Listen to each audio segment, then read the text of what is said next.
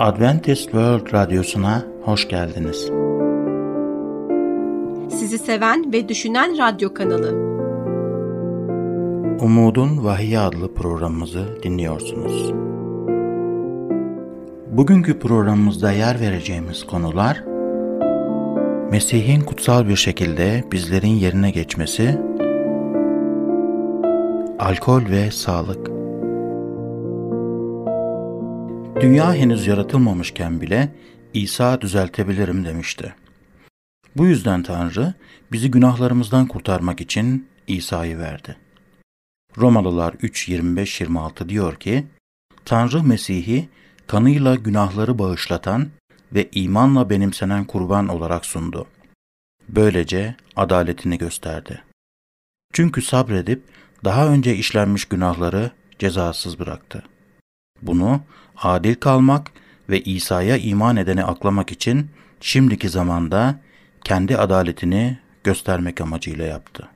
Devam etmeden önce size WhatsApp numaramız olan +357 99 786 706'yı hatırlatmak istiyorum. İlk olarak İsa'nın kim olduğunu anlamamız çok önemli. Onun bizim günahımızın cezasını kendi ödemeyi seçen sonsuz Tanrımız olduğunu anlamalıyız. Kutsal Kitap İsa'nın Tanrı olduğunu söyler. Başlangıçta söz vardı. Söz Tanrı'yla birlikteydi ve söz Tanrı'ydı. Başlangıçta o Tanrı'yla birlikteydi. Her şey onun aracılığıyla var oldu. Var olan hiçbir şey onsuz olmadı. Yuhanna 1:1'den 3. ayetlere kadar. Hiç şüphe yok ki söz Tanrı'ydı. Ama söz kimdi? Söz insan olup aramızda yaşadı. Yuhanna 1:14. ayet. İsa doğmadan yüzlerce yıl önce Yeşaya şöyle dedi. Çünkü bize bir çocuk doğacak. Bize bir oğul verilecek. Yönetim onun omuzlarında olacak.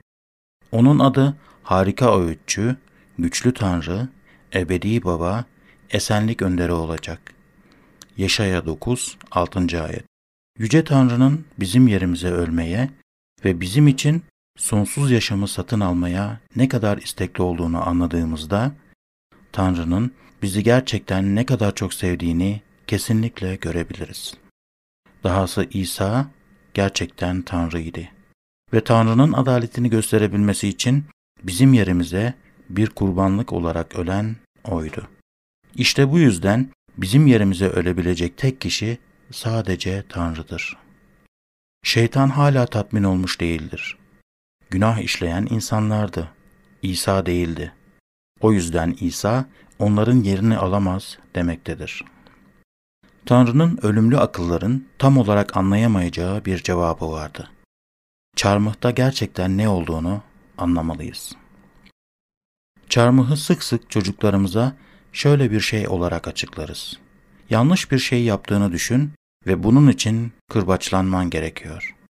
Fakat seni çok seven kardeşin hiçbir şey yapmamış olmasına rağmen, kardeşimi çok seviyorum, onun yerine bu kırbaç cezasını benim çekmeme izin verin diyor.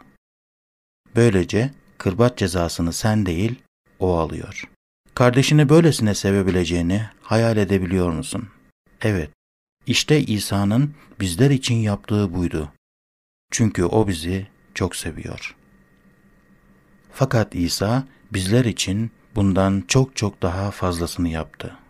Onun yaptığı bizler için ölmekten çok daha fazlaydı. Kutsal Kitap, Tanrı'nın bizim günahlarımız için olan bütün cezayı İsa'ya verdiğini söyler. Hepimiz koyun gibi yoldan sapmıştık. Her birimiz kendi yoluna döndü. Yine de Rab hepimizin cezasını ona yükledi. Yeşaya 53:6. ayet. Mesih'in ilahi bir şekilde bizim yerimize geçmesi. İşte Kutsal Kitabın en şaşırtıcı ve benim Kutsal Kitaptaki en önemli ayet olduğuna inandığım ayet. Bu ayeti mutlaka ezberlemelisiniz. Bu ayet diyor ki, Tanrı günahı bilmeyen Mesih'i bizim için günah sunusu yaptı. Öyle ki Mesih sayesinde Tanrı'nın doğruluğu olalım. Size bir soru sormak istiyorum. İsa Mesih daha önce hiç günah işledi mi? İsa Mesih hiç günah işledi mi? Bunun hakkında bir düşünün. İsa gerçekten hiç günah işlemiş midir? Eğer cevaplarınızı duyabiliyor olsaydım, birçoğunuz daha önceden alışılageldiği için hayır hiç günah işlemedi cevabını verecektir. Fakat ayete tekrar bakın. Tanrı Mesih'i bizim için günah sunusu yaptı. Şimdi eğer Tanrı onu bizim için günah sunusu yaptıysa, bu demek oluyor ki İsa günah olmuştu.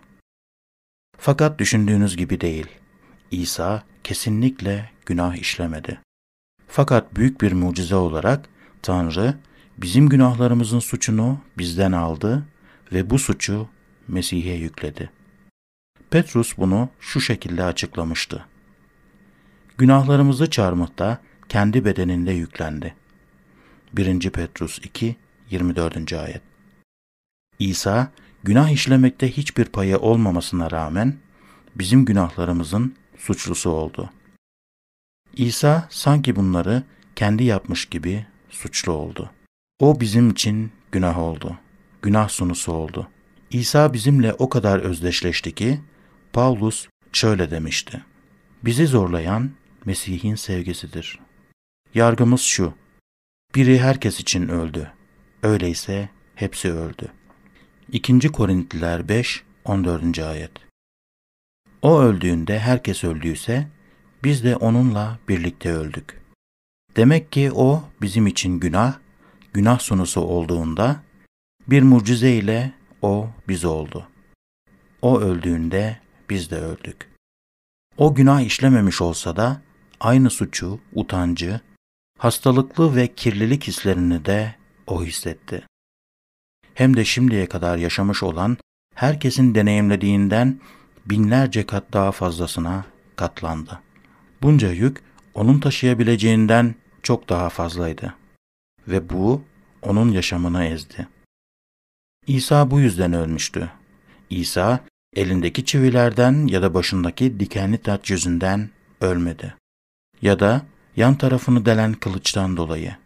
İsa öldü çünkü senin ve benim ve şimdiye kadar yaşamış ve yaşayacak olan herkesin günahlarının suçluluk duygusunu yüklendi ve bu suçluluk yükü onu babasından ayırarak yaşamını ezdi.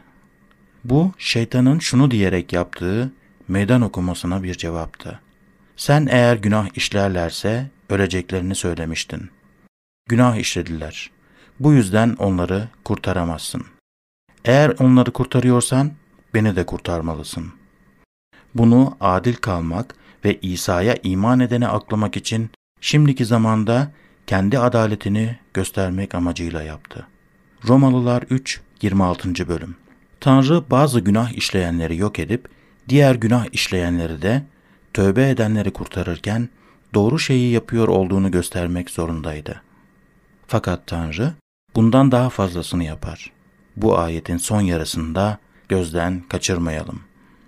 O sadece günahlarımızı bizden almakla kalmadı, aynı zamanda dünyada yaşadığı sürece yaşadığı mükemmel doğruluğu, itaati de bize verdi.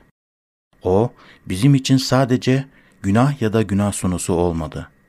Bizler onda Tanrı'nın doğruluğu olduk. Bu mükemmel bir doğruluktur. Bizler Tanrı'da mükemmel doğruluk oluruz. Geçmişte, şimdi ve gelecekte işlediğimiz her günah affedilir, kaldırılır ve Tanrı'da kaldığımız sürece Tanrı'nın önünde suçsuz dururuz.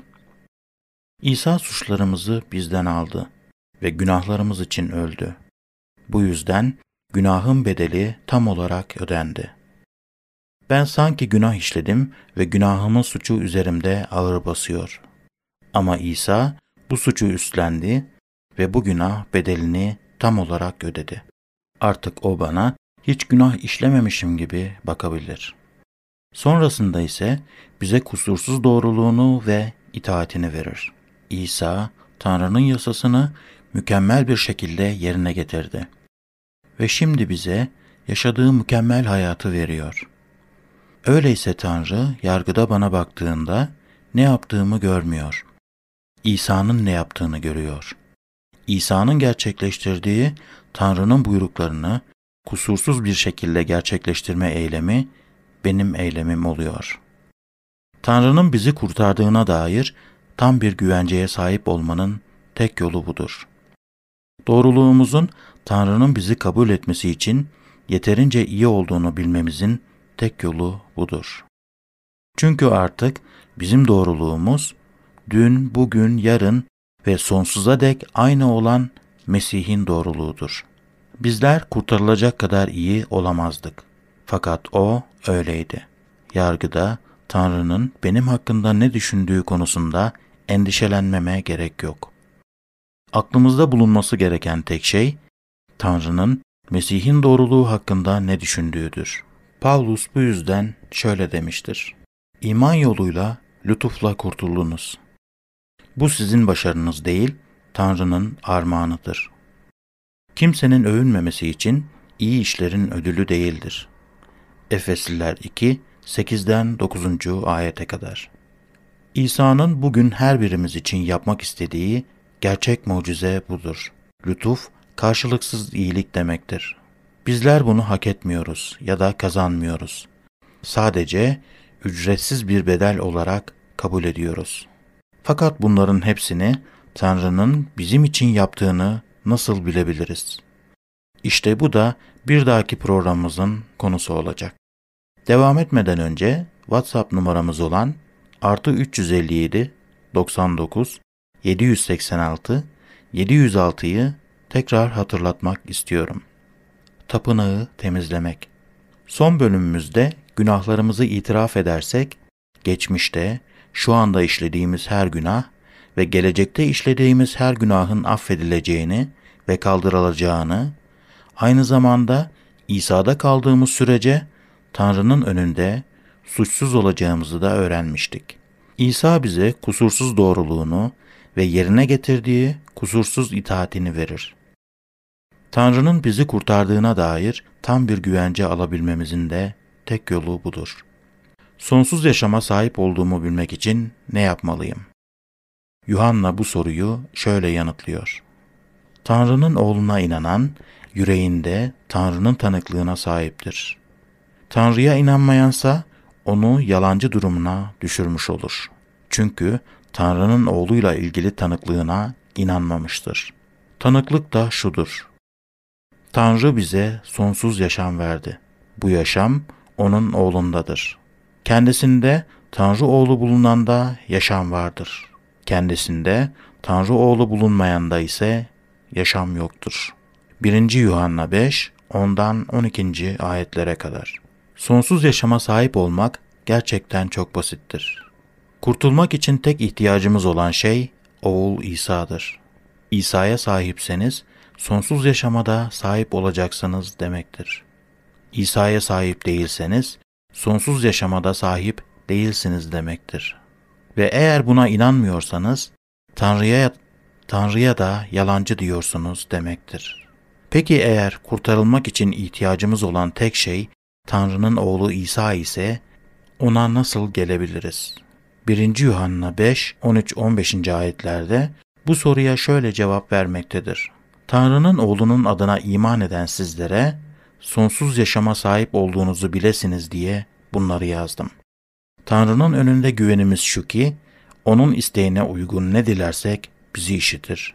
Her ne dilersek bizi işittiğini bildiğimize göre, ondan ne dilersek aldığımızı da biliriz. İsa'dan hayatımıza girmesini istemeliyiz. Bizler imanla kurtuluruz ve tüm bunlar İsa'dan hayatımıza girmesini istememiz ve sonra onun gerçekten hayatımızda bulunduğunu bilmemizle gerçekleşir. İman, İsa'nın hayatımızda olduğunu bilmektir. Peki İsa'nın hayatımızda olduğundan nasıl emin olabiliriz? Bilebiliriz. Çünkü İsa bize söz verdi. Dedi ki, işte kapıda durmuş kapıyı çalıyorum. Biri sesimi işitir ve kapıyı açarsa, onun yanına gireceğim. Ben onunla, o da benimle, birlikte yemek yiyeceğiz. Vahiy 3, 20. ayet. İsa bizlere eğer ondan gelmesini istersen geleceğine dair söz verdi. Sonsuz yaşamımız olacağına dair bir güvenceye sahip olmak için bir çeşit Tanrı tarafından kabul edilebilir bir performans seviyesine gelinceye kadar beklememize gerek yok. Sonsuz yaşama sahip olduğumuzu ve kurtarılacağımızı kesin olarak bilebiliriz. Çünkü İsa bize verdiği sözde eğer istersek sonsuz yaşamı bizlere vereceğini söyledi. Bizim güvencemiz ise onun sözüne inanıp dayanmaktır. İman, umut edilenlere güvenmek, görünmeyen şeylerin varlığından emin olmaktır. Şeytanın neden odak noktamızı Mesih'in bizim için yaptığı mükemmel tamamlanmış işten itaatimize bağımlı olmaya çekmeye çalıştığını anlıyor musunuz? Eğer Tanrı'ya karşı kendi itaatimizin nasıl olduğu gibi şeylere bakacak olursak, Tanrı tarafından kabulümüzden asla emin olamayız. İsa Rab ve Efendidir. Fakat hatırlayın, Vahiy 12:17 ve 14:12 şeytanın iki saldırı noktasını ortaya koymaktadır. Şeytan sadece İsa'ya iman edenlere değil, Tanrı'nın buyruklarını yerine getirenlere de saldırır. İsa'yı hayatınıza davet etmek, İsa hayatıma gir sözlerini söylemekten daha fazlasıdır. Öncelikle günahkar olduğumuzu anlamalı ve günahtan uzaklaşmaya kararlı olmamız gerekmektedir. Bu tövbe ve pişmanlık demektir. İsa sadece kurtarıcımız değil, aynı zamanda Rabbimiz ve Efendimizdir.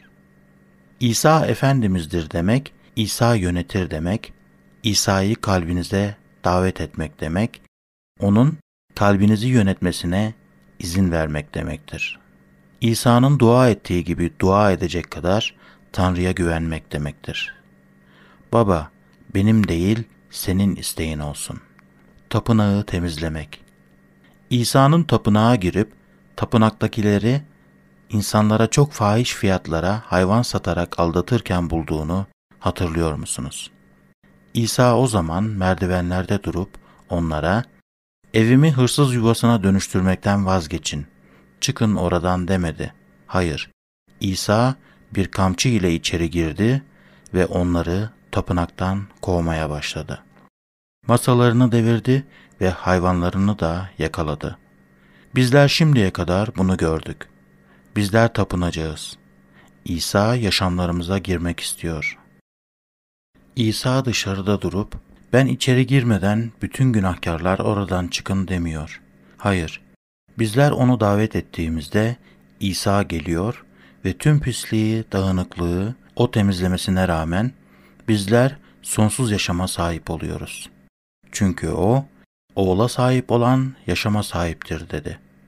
İsa tapınağı temizlerken ön kapıdan kaçan inek ve koyunların bazıları arka kapıdan tekrar girmişlerdir ve İsa'nın onları yeniden kovalaması gerekmiştir.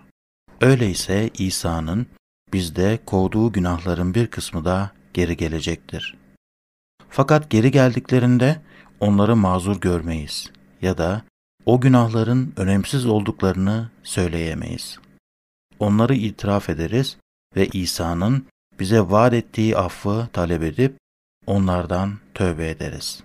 Fakat tüm bunlar esnasında sonsuz yaşama hala sahip oluyor olacağız. Çünkü oğula sahip olan yaşama da sahiptir. Görüyorsunuz, sonsuz yaşamınız bizim ne kadar iyi olduğumuzda değil, İsa'nın ne kadar iyi olduğuna bağlıdır.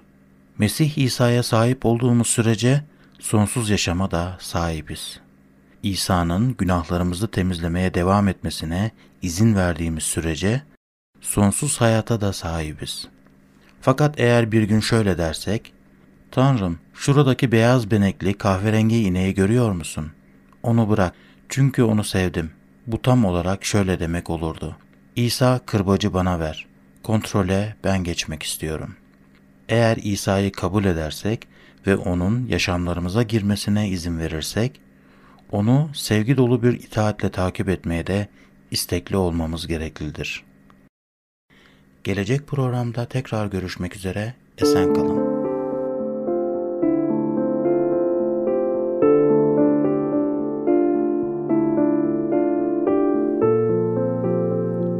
Merhaba değerli dinleyicilerimiz, programımıza hoş geldiniz. Bugünkü yeni konumuz alkol ve sağlık. Evet, bir bakışta hem hayatın trajedilerine hem de mutlu hayattaki sevinçli anlara karıştığı için alkolle olan ilişki belirsizdir. Evet dinleyicilerimiz, zorlu soru şudur.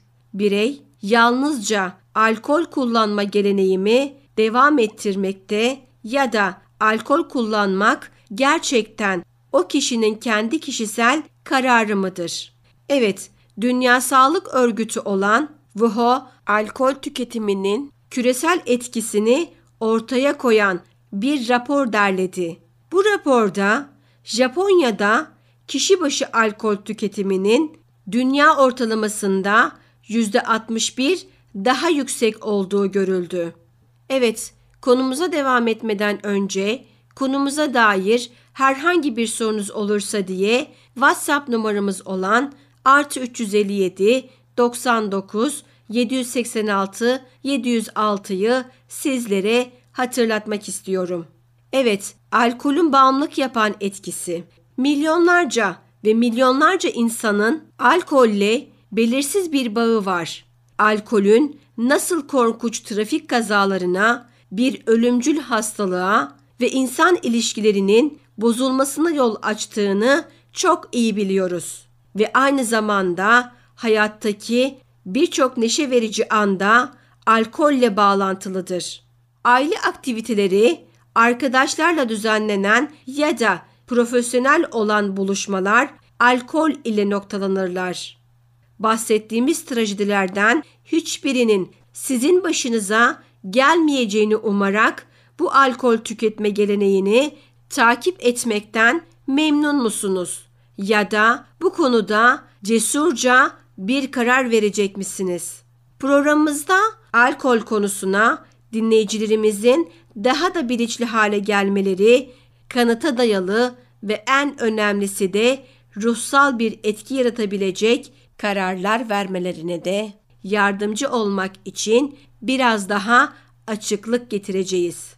Evet, alkol tüketimi ve küresel sağlık. Alkol tüketimi kültürel geleneklere bağlı olarak ülkeler arasında büyük farklılıklar göstermektedir. Aynı zamanda gelişmiş ve yükselen ekonomiler arasında da oldukça farklıdır. Tütün gibi alkol de gelişmekte olan ülkelere ihraç ediliyor ve bu ülkelerin zaten yetersiz olan sağlık sistemlerine daha büyük yükler ekliyor. Dünya Sağlık Örgütü WHO tarafından Şubat 2011'de Cenevre'de yayınlanan Alkol ve Sağlık Küresel Durum raporuna göre her yıl yaklaşık 2,5 milyon insan alkole bağlı nedenlerden ölmektedir. Yetişkinlerin %55'i şimdiye dek en az bir kez alkol kullanmıştır. Tüm ölümlerin %4'ü yaralanmalar, kanser, kardiyovasküler hastalıklar ve karaciğer sirozu nedeniyle alkole bağlıdır. Küresel olarak erkek ölümlerinin %6.2'si ve kadın ölümlerinin %1.1'i alkole bağlıdır. Ve Rusya Federasyonu ve komşu ülkelerde her 5 kişiden biri alkole bağlı nedenlerden ölmektedir. Daha önce de belirttiğimiz gibi alkol kullanım kalıplarının şekli değişmektedir. Dünya Sağlık Örgütü WHO tarafından yayınlanan 2001-2005 rakamları dünya çapında 15 yaş ve üzeri kişi başına yılda 6,13 litre saf alkol tüketildiğini ortaya koydu. Bu miktarın Amerika, Avrupa, Doğu Akdeniz ve Batı Pasifik bölgelerinde sabit olduğu, ancak Afrika ve Güneydoğu Asya'da belirgin artışların yaşandığı kaydedildi. Kişi başına yıllık 9,9 litre tüketimiyle Japonya dünya ortalamasından %66,3 daha yüksek alkol tüketim oranlarına sahiptir.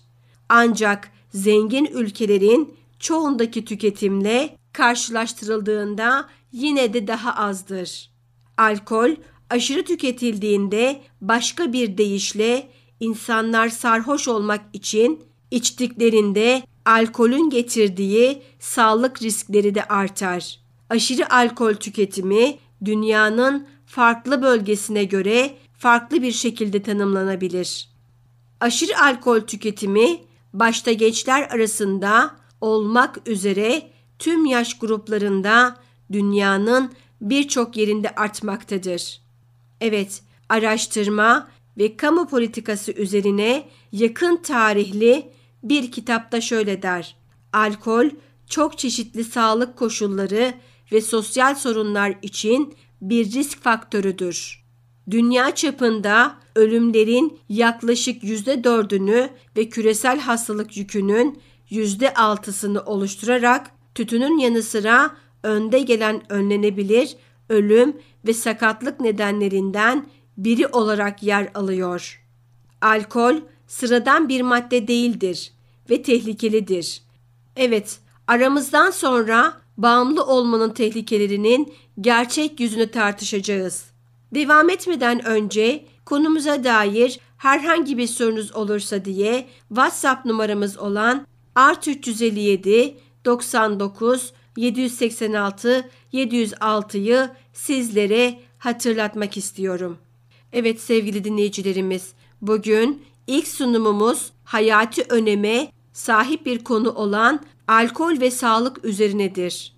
Küresel istatistiksel raporlar bize alkol kullanımı ve kötüye kullanımından kaynaklanan ağrı, ıstırap ve ölüm miktarı hakkında genel bir fikir vermektedir. Alkolün tehlikelerinin önemli bir yönü olan bağımlılıkla devam edeceğiz. Evet, alkol bağımlılık yaptığı bilinen bir maddedir. Bir alkolik olma yatkınlığı çeşitli faktörlere bağlıdır. Alkol kullanan her 100 kişiden 13'ünün yaşam boyu alkolik olma olasılığı vardır.